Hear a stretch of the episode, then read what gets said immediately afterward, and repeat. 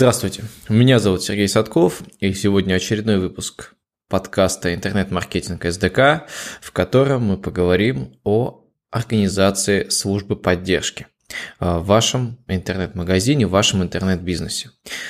Мы давно уже лет 10 занимаемся всей этой историей и тестировали множество сервисов, способов работы с клиентами и поняли следующие вещи, поняли основные принципы, которые я хочу вам сегодня рассказать. Во-первых, вы должны четко понимать, что обратная связь с клиентом – это одна из важнейших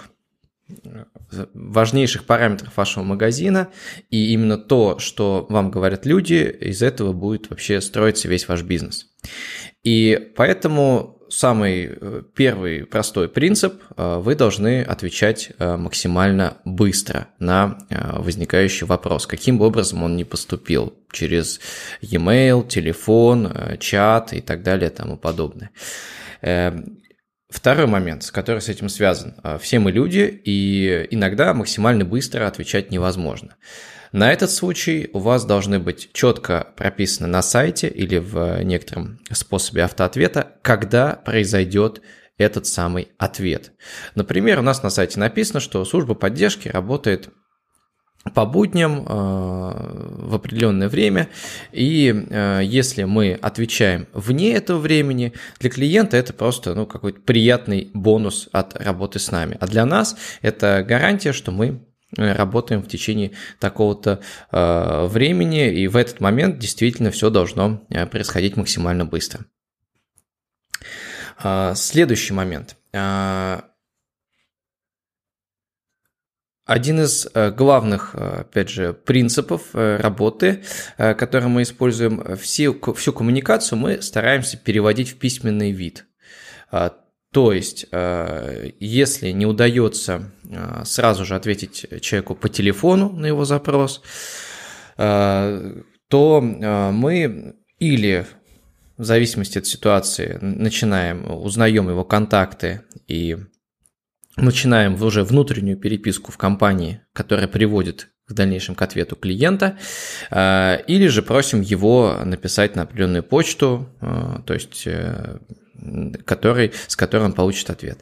Важный момент. Мы стараемся использовать еще один важный принцип. Это принцип одного окна. То есть если человек имеет какой-то вопрос, замечание, предложение к нашей компании, по умолчанию всегда все менеджеры, все, кто контактирует с клиентами, отправляют его на единый ящик заказ@sheremetyev.info. Это конкретно с нашим проектом. Далее он раскидывает эти запросы по адресатам, если не может ответить сам. На случай, если он может ответить сам, он, естественно, самостоятельно отвечает на вопрос. Это один человек, который является диспетчером e-mail. И он, кстати, на фрилансе, мы с ним уже очень давно работаем. И, в общем, это можно делать. Нанять такого человека можно сравнительно дешево. Важно, чтобы это был надежный человек, которого первое время, мы первый год очень внимательно его проверяли. Сейчас это какие-то выборочные проверки. Естественно, доступ к ящику, который является этим основным диспетчерским, должен у вас быть. И этот ящик должен быть зарегистрирован на доменном имени компании. То есть это не должен быть ящик рога и копыта @mail.ru. Это не солидно, это моветон, в общем, этого быть не должно. Это принцип единого окна, если мы говорим о e-mail. Тот же принцип соблюдается и в телефоне, то есть желательно, чтобы у вас у компании был один телефон, по которому идет звонок, и дальше уже распределяться по номерам. В общем-то, это основа и некоторая база. Следующая вещь, которую мы внедрили и которая отлично работает, это скрипт центра поддержки. Это так называемая билетная доска, которая работает по следующему принципу. Клиент из самых разных мест взаимодействия с нами, например, с формы контактов на сайте или же из своего личного кабинета покупателя, он может оставить запрос в службу поддержки, который при этом дублируется ему на e-mail, запрос присваивается номер, и по умолчанию этот запрос также проверяется нашим вот этим диспетчером, который сидит на основном e-mail. Далее этот запрос, он или по тому же принципу отвечается, и затем ответ приходит нашему клиенту на e-mail, при этом есть ссылка на просмотр полной истории переписки, или же уже внутри нашей базы этот запрос пересылает соответственному сотруднику, если наш диспетчер не может справиться с этой задачей. Этот запрос пересылается, причем он пересылается с комментариями, то есть там отдельно есть поле комментарий уже для нашей внутренней переписки, где диспетчер задает вопросы, типа, ребят, почему такая возникла ситуация, как помочь человеку, или там какие-то пометки про человека делают, которые человек видеть не обязательно. Человек видит только переписку, которая идет непосредственно с ним. Если диспетчер получает ответ от сотрудника, то он его транслирует клиенту. Или же переписку начинает вести уже наш ответственный сотрудник. И это тоже отображается в этой ленте переписки. То есть клиент видит, что запрос был передан Иванову от Петрова, и теперь отвечает Иванов, и он уже разговаривает с ним. Это очень удобно, это очень понятно для клиентов, и по сравнению с e-mail это имеет несколько преимуществ. Во-первых, в момент отправки этого сообщения в центр поддержки, так как это скрипт, и он работает на сайте, нет опасности попадания сообщения в спам, то есть наш сотрудник каждый день обязан заходить в эту базу данных и проверять запросы. Они и так сыпятся ему на почту, но на всякий случай все равно это дублируется нашей базой данных, и эти запросы не пропадут, если только скрипт не сломается, а он не ломается, потому что он достаточно с точки зрения программирования простой. Это первый момент. Второй момент. Мы удобно видим всю переписку. И не очень удобно постоянно заходить, проверять, что происходит с e-mail нашего диспетчера и правильно ли идет ответ. Плюс мы не всегда знаем, кто и как, на каком этапе система сломалась, если идет просто e-mail пересылка. В случае с нашей базой в центре поддержки там проблем никаких нет. Если диспетчер Иванов, например, передал сообщение Сидорову, и Сидоров не отвечает в течение 2 дней, то, вернее, 3 рабочих дней, 3 полных дней, да, то есть 72 часов, то сообщение, уведомление о том, что возникла такая проблема не ответа, приходит уже вышестоящему начальнику службы поддержки, то есть человеку, который отвечает за взаимодействие с клиентами. В нашем случае это замдиректора. Ему приходит сообщение, что такой-то запрос повис в базе данных, никто на него не отвечает, и он начинает разбираться. Или же Сидоров в любом случае ответственен тот, кто последний получил этот запрос. То есть человек, который получил уведомление, что вот вам передан какой-то билетик, да, то есть вот этот экземпляр вопроса. Но опять же, бывают ситуации, когда, например, диспетчер забыл, что Сидоров в отпуске, и передал ему билетик. В этом случае мы спрашиваем диспетчера, то есть, соответственно, идет обратно. И редко такое у нас возникает, но такое возникает, и такие вопросы мы решаем в течение... Мы поставили 72 часа, потому что это 2 суток выходных плюс сутки рабочего дня. Поэтому эта схема уже, конечно, на случай какого-то провала. В случае с e-mail такого реализовать технически намного сложнее. Поэтому, повторюсь, мы максимально стараемся переводить все запросы клиентов в центр поддержки. И на e-mail нам пишут, или те, кто привык уже, кто к нам 10 лет уже с нами работает, или же люди, которые с которым e-mail, опять же, привычнее, им тяжело какой-то изучить скрипт там. Иногда это более старшее поколение, они просят, дайте мне e-mail, я напишу. Вот такой тоже вариант бывает, но мы, опять же, стараемся переводить всех в этот скрипт. Скрипт у нас встроен в наш сервис АвтоОфис. Таких скриптов похожих, ну, собственно, много, но вот мы написали свой, ну, и он отлично работает, поэтому если выбираете, какой взять, я, конечно, рекомендую наш. Еще одно преимущество вот этого центра поддержки, этой системы обработки билетиков, то, что там есть уже встроены заготовки типовых ответов. Даже если у вас такой системы нету и у вас просто поддержка по e-mail, я рекомендую иметь заготовки типовых ответов на вашем или корпоративном сайте, или просто у менеджера есть какой-то Google Docs, где он их скидывает. Просто это существенно сократит время. Например, есть типовые ответы касательно возвратов, типовые ответы касательно восстановления пароля в личном кабинете, и их просто менеджер копипастит и отправляет клиенту. Или же просто в службе, в центре поддержки выбирает заготовку, заготовка вставляется. Если надо, он ее отредактирует. Это очень удобно, это сокращает время. Помните об этом. Автоматизация и типовые процессы – это всегда хорошо. Еще один важный момент – это принцип работы с каждым запросом.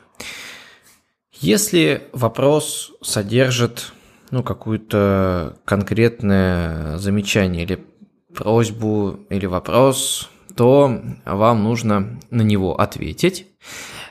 И если от клиента далее ответа никакого не требуется, то вы или архивируете эту цепочку, если это e-mail, то есть письмо уходит из входящих, или закрываете этот запрос в вашем центре поддержки. Если ответ от клиента требуется, то цепочку во входящих вы все равно архивируете, потому что нет смысла на нее смотреть, вы просто ждете ответа, и когда ответ придет, сообщение снова попадет вам во входящие. Если же это билетик, то вы оставляете его как есть на неделю, через неделю, если ответ от клиента не поступило, вы также жмете кнопочку «Закрыть билетик», и, соответственно, ну, если клиент захочет его возобновить, он его возобновит, а так он тоже уйдет из базы, из ваших входящих сообщений. Если же запрос вами закрыт, то есть ответ был полным и исчерпывающим, вы закрываете билетик в центре поддержки, архивируете письмо, если это e-mail, и, в общем, забываете об этом до следующего обращения вашего клиента. Ну и, кстати, тут возникает еще один важный плюс центра поддержки по сравнению с e-mail'ами. Вы в вашей базе, в вашей CRM-ке, в данном случае у нас это АвтоОфис, вы видите все обращения клиента. То есть, если он постоянно обращается с какой-то проблемой, вы это увидите, вы поймете, ну, что вот эту проблему надо решать. И из этого следует еще один важный момент.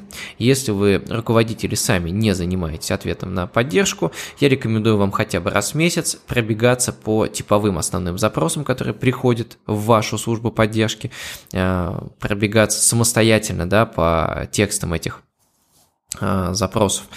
И если вы видите, что эти запросы повторяются, если, например, возникает часто какой-нибудь запрос про как оплатить, не знаю, там, из Беларуси, например, то имеет смысл на сайте сделать статью на этот счет. Например, если это связано с продажей, то указать это на продающих текстах, и таким образом вы снизите нагрузку и на центр поддержки, и часть людей, они просто стесняются задать вопрос, они просто уходят и не покупают у вас. Поэтому любой, ну, как бы стандартное правило, на любой запрос в центр поддержки есть 5-10 человек, которые просто не задали вопрос, а на этом прекратили общение с вашей компанией. Поэтому здесь единый список вопросов в службу поддержки поможет вам работать на упреждение, то есть заранее уже эти вопросы предугадать и часть из них где-то прописать. Но К сожалению, как показала наша практика, люди читают невнимательно, и даже прописывание на всех страницах сайта вот этих условий, например, условия оплаты, все равно вызывает вопросы. Но, поверьте, лучше их прописать, чтобы этих вопросов было чуть поменьше. Люди все равно все это забывают. Несколько слов по поводу других каналов появления запросов. Иногда нам пишут в социальные сети.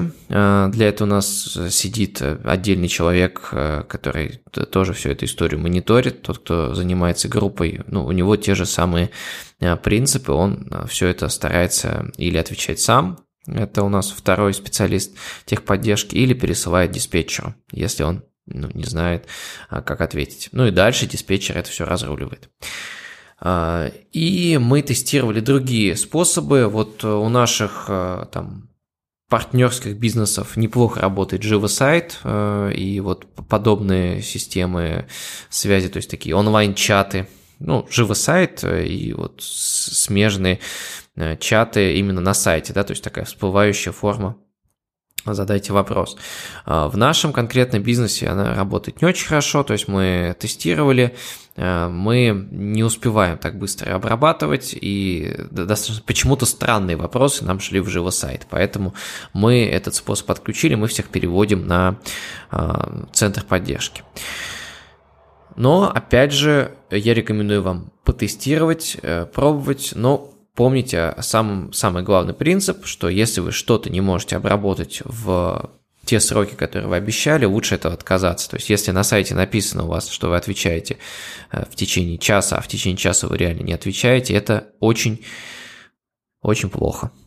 Поэтому лучше написать, что вы отвечаете в течение суток, и отвечать в течение суток, чем людей обманывать и вводить в заблуждение. Это основные моменты, которые я хотел сказать по поводу службы поддержки. И вкратце повторю основные моменты, то есть отвечать нужно быстро, отвечать нужно в те сроки, которые вы обещали, обязательно отвечать нужно на все запросы, и, по сути, мы не отвечаем только на спам, на благодарности мы отвечаем, что спасибо, что мы вам помогли, например, то есть, какой-то короткий ответ, который тоже говорит, что мы услышали человека, когда он к нам обращается. Старайтесь фиксировать все ваши каналы в текстовом виде, все ваши обращения, и старайтесь использовать принцип единого окна, то есть, чтобы диспетчер все это разбирал, раскидывал и так далее. Старайтесь создавать типовые процессы, типовые ответы на типовые запросы, а если вы посмотрите, там несколько десятков запросов, вы наверняка найдете в них одинаковые категории. И опять же, по возможности старайтесь эти категории предугадывать, указывая на сайте, то есть часть вопросов вам удастся избежать, и люди будут довольны, что на их вопрос уже есть какой-то ответ, и им не придется лишний раз писать в службу поддержки. Вот это основное, что хотел сказать. Если у вас нету скрипта поддержки, то посмотрите АвтоОфис, у нас есть некоторые готовые решения, но как минимум у вас должен быть работающий, проверенный e-mail от вашего сайта с вашим доменным именем, и обязательно проверяйте еще и папку «Спам». Но лучше, конечно, иметь скрипт поддержки, потому что это надежнее, чем e-mail, как я уже сказал ранее. Пишите ваши вопросы и комментарии. В следующем выпуске мы рассмотрим тему сквозной аналитики и то, как мы анализируем наш трафик, по каким принципам. Оставайтесь с нами, подписывайтесь на подкаст и оставляйте отзывы. В общем, все как положено, когда вы в интернете. До новых встреч!